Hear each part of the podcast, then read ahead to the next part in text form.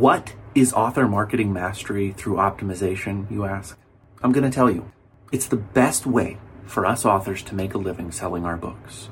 Are you tired of hearing gurus tell you your book is only good enough to be a lead magnet for services? Are you tired of feeling like you have to be a slave to social media and then frustrated when that time doesn't actually help you sell books? I was too, until I found Ammo. Ammo is the only program that reliably produces results, and it works for anyone. Is it hard work? You bet. Do you have to overcome some of your own prejudices to make Ammo work for you? Absolutely. But rather than being another program that rah rah shish tries to get you emotionally excited only to offer unclear methods, Ammo shows you how to design profitable ads step by step through a unique, never before tested formula.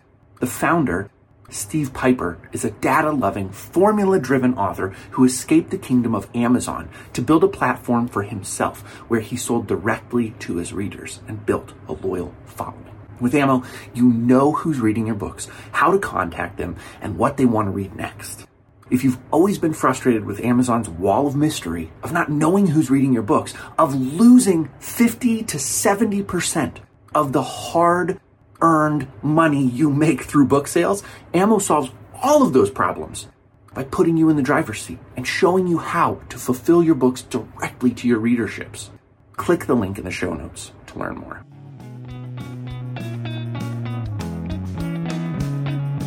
So, I want to talk to you a little bit about what I have been doing the past couple of weeks to get my book into more libraries and what has been working for me that I didn't even know was working for me until I checked some statistics a couple of days ago.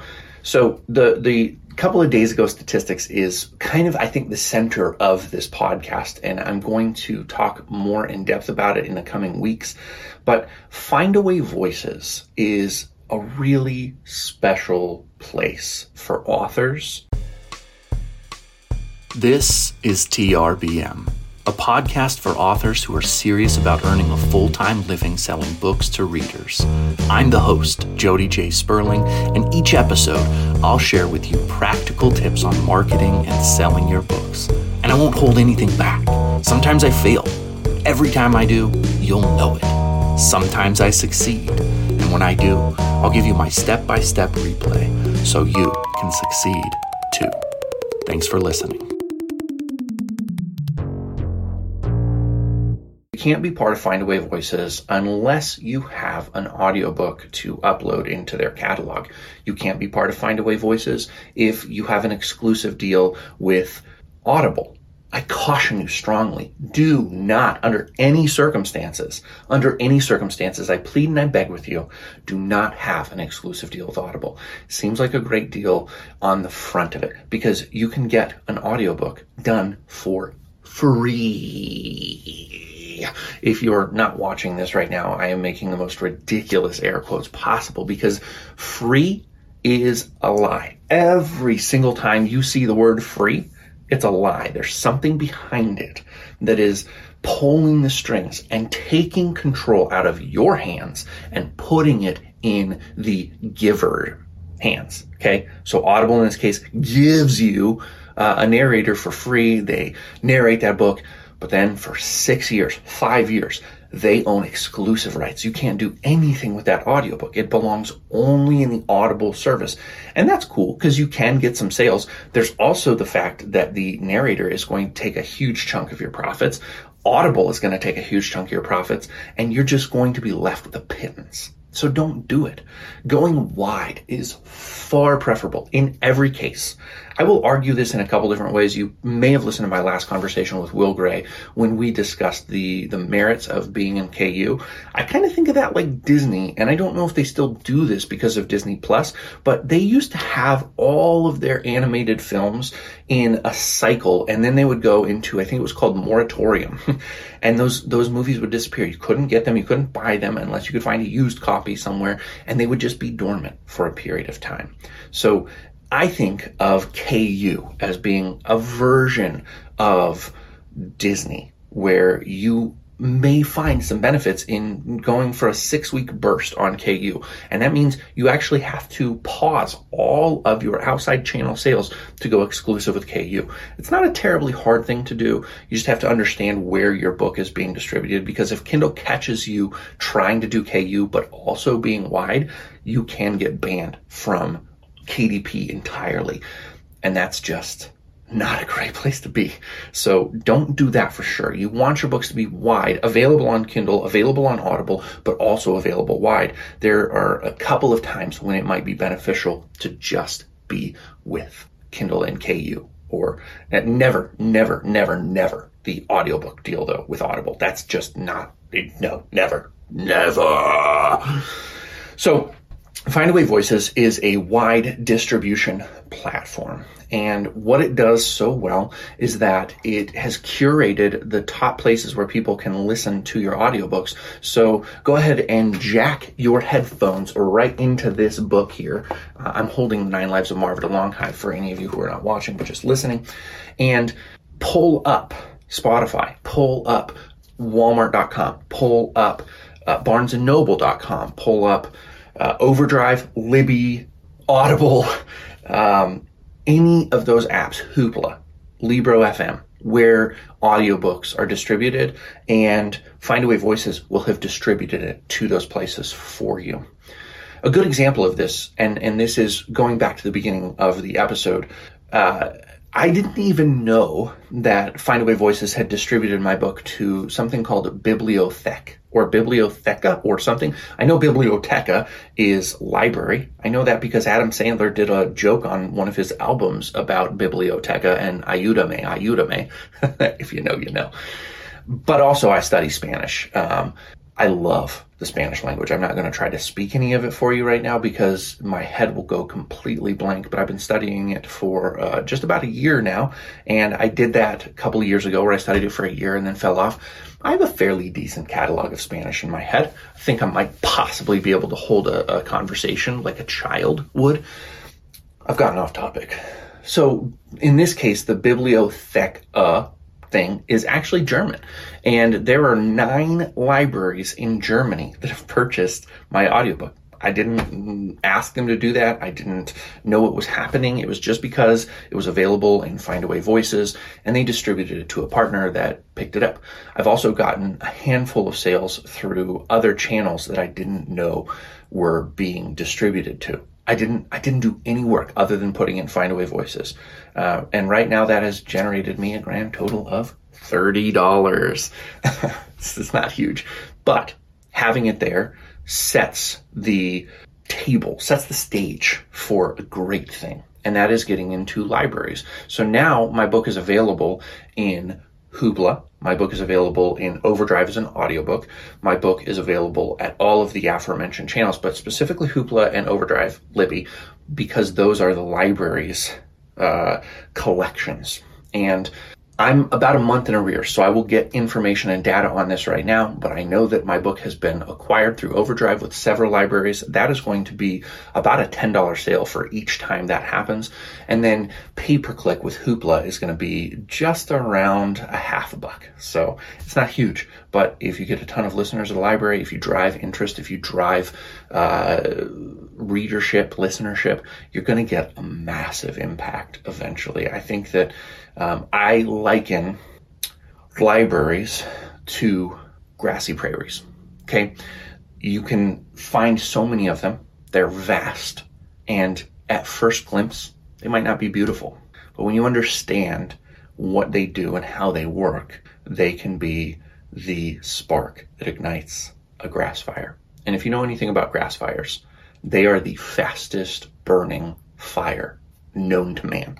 Forest fires are awesomely destructive in that they get really hot and they consume whole trees and, and, animals and birds, and it's very destructive. But forest fires don't tend to be quite as quick as grass fires because forest fires have a lot of fuel to consume. And I know I'm kind of giving like agency to fire, like it has thoughts. It doesn't. I don't understand the science behind it. It doesn't move quite as quickly because of that fuel that it has. It, it, it localizes and it burns hotter right here. But with a grass fire, because it burns the grass so quickly, it's like a torch. It just bam goes really, really quick. And I think of libraries that way. Not beautiful until you understand what you're looking at and extremely potent in a quick manner to spread vastly. Get your books in a library collection and uh, a book club starts reading it. When a book club reads it, you have this unique opportunity that a lot of authors might not get where people are reading with an eye to conversation. And when you read with an eye or a mind to conversation, you engage with the material differently. Whether you're reading a novel or a biography or a textbook, if you read with a mind on conversation, you really get a connection with the book. And so, in my case, uh, The Nine Lives of Marvin Longhigh might be something that is purchased online when the uh, reader knows nothing about me. And they probably will like it because it's a well written book. I took the time to make a great story, to edit it, to proofread it, to get the cover designed by a professional graphic designer. She's also married to me in this case, so it didn't cost me out of pocket for that, but trust me, I've spent plenty on this stupid book. oh, rough, man. And that sets the stage for somebody to like the book. But if you buy it, you read it, you like it, boom. Maybe you rate it on Amazon, Goodreads, whatever. I, I, I know I do, just because I've always liked to, to let the world know how many books I read and stuff. I was I was rating books long before I understood what it did for authors. But um, there's so many books that I've read and enjoyed and given decent like star ratings on Goodreads that I don't even remember who the author is. I just picked up the book, read it, liked it, boom, done. Okay, a pleasurable experience. What happens when you get into a book club is that you go deeper with the reader. So I'm going to pull off the shelf here right next to me. If you're not watching, I have a bookshelf behind me. You can't even see it on screen, but this book, The Border of Paris by, uh, but Paradise Paris, The Border of Paris, Paris is Paradise. Boom. Okay. Esme Weijun Wang. Yeah. If you notice, I didn't actually even look at her name. I remember this book very well because I read it for a book club with my friend Jeff, uh, a handful of other people. I miss that book club. But, um, you know, the funny thing about the book is that it actually wasn't one that I loved. Uh, I was somewhat critical of it. I felt like eh, pacing wasn't great, character development was if, like ish, if ish. But I remember her. I remember the discussion, and I bought her next book, even though I didn't love her first one because there was this deep connection with that book. And it's on my shelf in my office. I don't have much shelf space up here. Uh, I have uh, one slender, slim bookshelf that has about a dozen books per shelf, and it's six high. And then I have the one that's on my standing desk, and that's literally two shelves. It has Denis Johnson, it has Roberto Bolaño, it has David Foster Wallace, and it has Bernard Malamud. Those are my four most influential, favoritist authors. Also, uh, I do have Ethan Hawke's most recent book.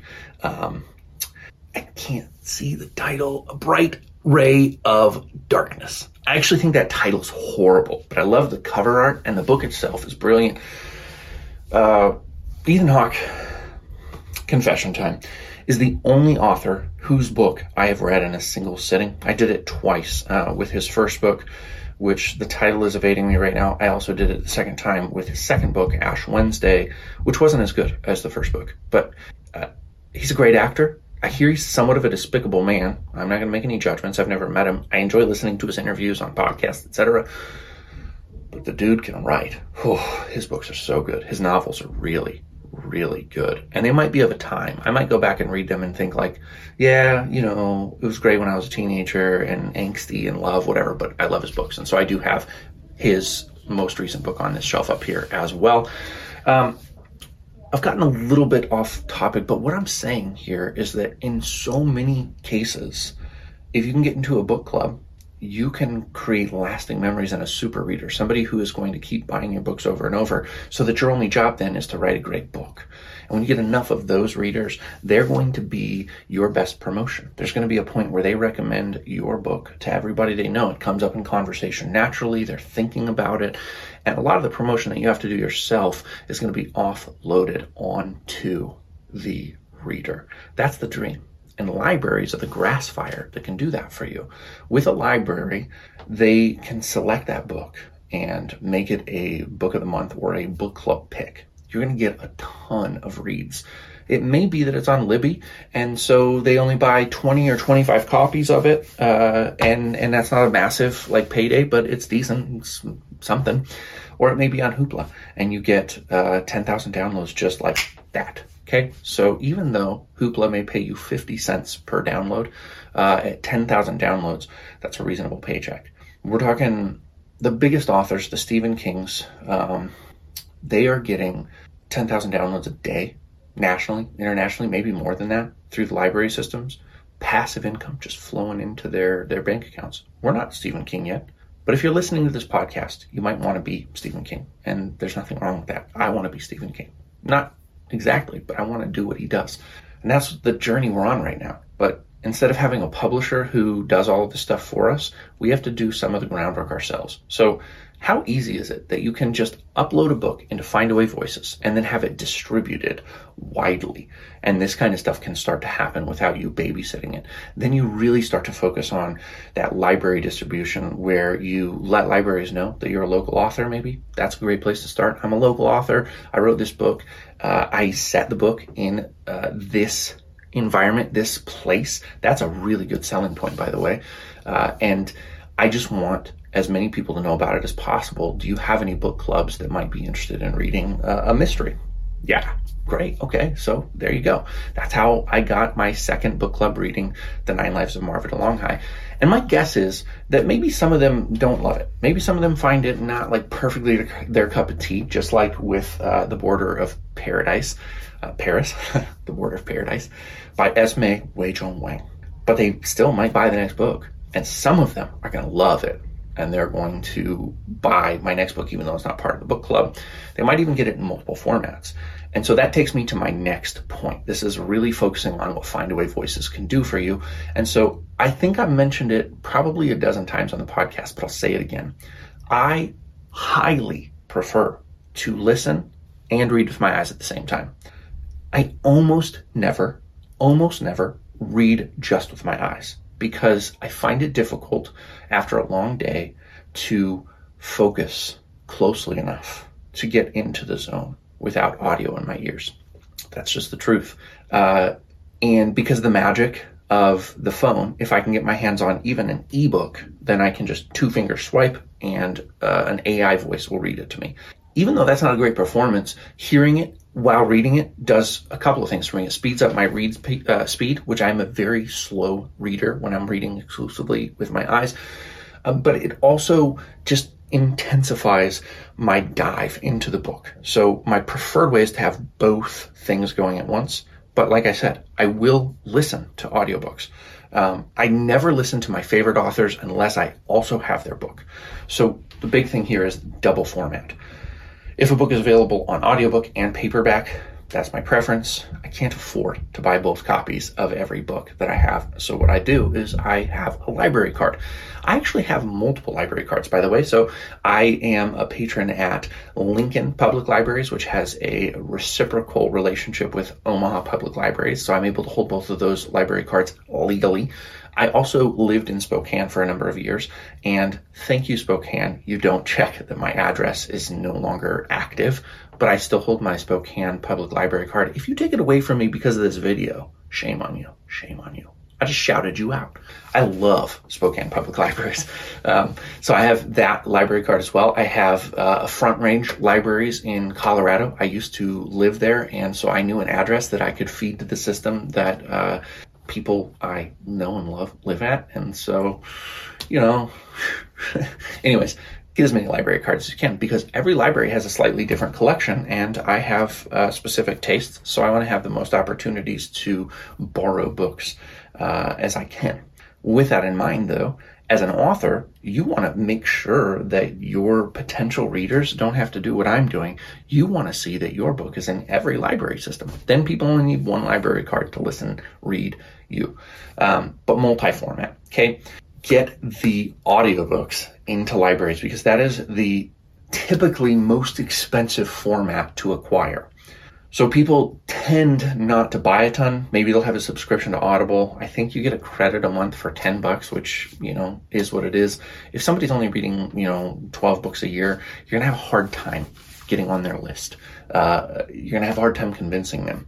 For the people like me who read upwards of 150 books a year, I'll take a chance. Absolutely. But I'm not buying all those books. Absolutely not. I'm not buying those books. I'm not buying all those books. I'm listening to them through the library as a good citizen of the world who can't afford that much. Hopefully one day I can, but right now I certainly cannot. Um, and I use the library just it, it, like avidly.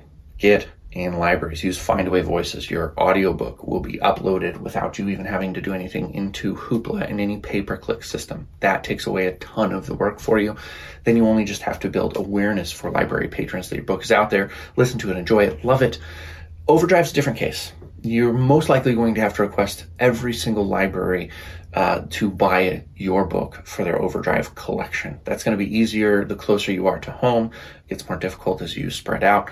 I will say that fiction is a little bit easier than nonfiction in some cases here because all you have to do to prove that you are applicable to the patronage is that you're uh, in a genre that readers binge on and love and that you're writing quality books. It's not terribly hard. We talked about reviews a few episodes ago, so consult that episode for ways to build a little bit of credibility for yourself um, and go and just take advantage of that in any way that you possibly can.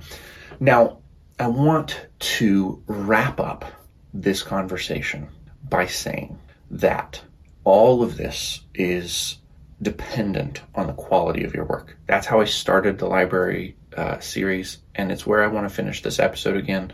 I know you might feel a sense of desperation to be famous, to be in front of a million readers, and sometimes that sense of desperation can lead you to publishing unfinished work. I had a conversation with MG Herron, Matt Herron, a little while ago, uh, and he talked about the idea of, you know, multiple drafts doesn't necessarily make a book better. I agree and disagree with that. I think that there's a point where you've overworked something. Uh, you throw a piece of meat on the grill, and there is an ideal moment to pull it off. You don't want to just leave it there. Cooking more does not improve the uh, final product. So, draft wisely but make sure that the quality of the book is up there so that when it is read by people, they love it, they hold it, they feel that quality, just every step of the journey, it's great. And I want to give you some homework. I've been trying to give you homework for these library episodes. So, 0.1 homework, my book right now should be available in your library catalog through Overdrive. You will be able to find it. Um, it might not have been purchased. In fact, I almost guarantee it's not. If you would do me this favor I would love you forever if that matters to you. Or you could just go to sleep tonight knowing that you helped a person. Um, request my book from your local library if you have a library card. If you don't, get a library card. I guess that's point zero zero one uh, homework. If you don't have a library card, go get one today. Don't delay. If you have a library card, request the Nine Lives of Marvin DeLonghi uh, to your library's collection and I'm specifically asking you to do it with my audiobook because I believe that audiobooks right now are the greatest untapped potential, somewhat tapped, but they're the greatest potential for binging. A lot, a lot of people read most of their books as audiobooks. Um, so please do go out there and request wherever you are. If you're in Arkansas, like Joe Radke, please request the audiobook from your library through Overdrive. You do need to have a library card in order to request things, but it takes a couple of seconds to get one. You can do it online. That's point zero one. Okay. Homework 1.0. If you don't have audiobooks, get audiobooks. We already talked about don't go exclusive with Audible. Uh, Findaway Voices actually has a, a, narrator option, very similar to Audible, but it is wide distribution. So that would be the lowest point of entry. I wouldn't personally recommend it, but if your finances are such that you can't afford to pay up front $500 per finished hour, which is what I paid for the lovely and talented XC Sands, then go ahead and do what you need to do to get the audiobook because long term, that uh, artifact, that asset could be the foundation of something huge for you. So that's 1.0. If you don't have your audiobook, use Findaway Voices, find a narrator, get your book up there, get the book recorded, get that done. If you can afford to pay for it, do so, but get your audiobook recorded. If you have an audiobook, homework uh, 1.1, it's going to get really challenging to remember my numbering system, is to upload it to Findaway Voices. So you might have the audiobook and don't know that Findaway Voices exists. It is www.find, F-I-N-D, a, a, way, W-A-Y, voices, V-O-I-C-E-S dot com. Findaway Voices. Okay. Upload it there. It will do mass distribution. I think I already said this, um, though I will let you know I recorded this entire podcast and realized that my iPhone didn't have enough space, so I had to delete a bunch of stuff, and this is round two. Ding ding. But anyways, um, shouldn't have shouldn't have gone on that tangent. If you are exclusive with Audible, do not, under any circumstances, upload to Findaway Voices because you could get banned from all of Amazon. And selling your books on Amazon, while it is not a great place to be exclusively, is a wonderful place to be uh, in the list of wide distribution. A lot, a lot, a lot of readers use Amazon, Audible, uh, KDP, KU, Vella, so don't piss them off. but don't go exclusive with them either. I mean, they are trying to twist your arm to make you be exclusive with them and so they give you more than double the uh, money if you're exclusive with them. But trust me, in the long run, getting out to all of these libraries, getting out to all these other places, being wide, going to Walmart.com, going to BarnesandNoble.com, going to Libro FM, all the different ways that you can get your books to readers will, in the long run, benefit you. There are times, like I said with Disney, where you can go exclusive for a while, but really, trust me, don't make an exclusive deal. So that's 1.1, I think, is uh, upload to Findaway Voices as long as you're not already exclusively attached to Audible. 1.2 is you're already uploaded to Findaway Voices. Your book is already out there. It's distributed through Hoopla and other pay-per-click avenues. Is to start requesting libraries pick it up via Overdrive. So build your email. It can be something really simple. It can be more complex. Go back and consult my episode with Eric Otis Simmons. He talks a little bit more in depth. You can also listen to his episode with Joanna Penn on uh, the Creative Penn podcast and, and get more of an idea about the process. You can use his systems to get into libraries. There's a lot to love about what he's doing. Um, I will note again, it's very important that you know libraries do buy your book 2x. The reason they buy your book for double the price that it is retail is because once they own it in their overdrive catalog, they don't have to uh, pay again to lend it. They can just keep lending that same copy, which means 50 people might read a copy of a book. So 2x ends up being a really great deal for them. So don't don't bring that price down. Libraries understand what they're doing. They will buy a 2x. They have the funding to do so. You just have to create the correct value proposition for why it belongs in the library. We'll do that in a later episode, uh, building your value proposition because it is something that really can help. Um, but that would be homework 1.2. I think is uh, start to request your book in other libraries. And, and along with that, just like I said at, at point zero one or point one, whatever, is the same way that I'm asking you to request your, my book in your library, find your friends who can request a, book in their library locally and uh, out through the country, even across the ocean in Great Britain, Germany, places like that, have people request the book because when a patron of a library actually requests a book, chances it gets bought are 75% higher. Um, and that's a really easy way where you don't have to use that whole value proposition. You don't have to touch each library, but you just use your network of people, which uh, part of 1.2, I guess, would be like 1.21 is make sure that you're kind to people, make sure that you're giving and generous because people uh, will remember your kindness and your generosity and they'll give back. I know that that sounds like really selfish and double lifey. I don't know what the word is I'm looking for, but um, it's just a good way to live your life. If you're kind to people, even if you have ulterior motives, um, they're going to feel good when they interact with you. And don't have ulterior motives if possible. It's hard not to when you're trying to make a living on your books. I understand. Sometimes I'm nice to people that it's hard to be nice to because I know that they might be able to reach somewhere I can't. A lot of times, most of the time, I'm nice to people because people deserve to be nice to. so that would be the, the easiest way is to reach out to your network and say, hey, do you have a library card? Please, I'm begging you, I'm begging you, please request this book from your library. Um, 75% chance it goes in. That's a lot of sales. Um, and so finally, homework 1.3, I've given you a lot of homework today, is go ahead and start to build a list of book clubs because we're going to talk more in depth about book clubs. If all of the things that I've mentioned you've already done, you've exhausted that, then start to build your list of book clubs because you want to know where potential readers are. You don't want to connect with them yet. You just want to know where they are and we'll move forward with a robust list of book clubs and create a lot of noise, a lot of excitement for your books appreciate you. Thanks for joining me this lovely Monday. Um, and if you're listening after the fact, whatever day it might be for you, go get them.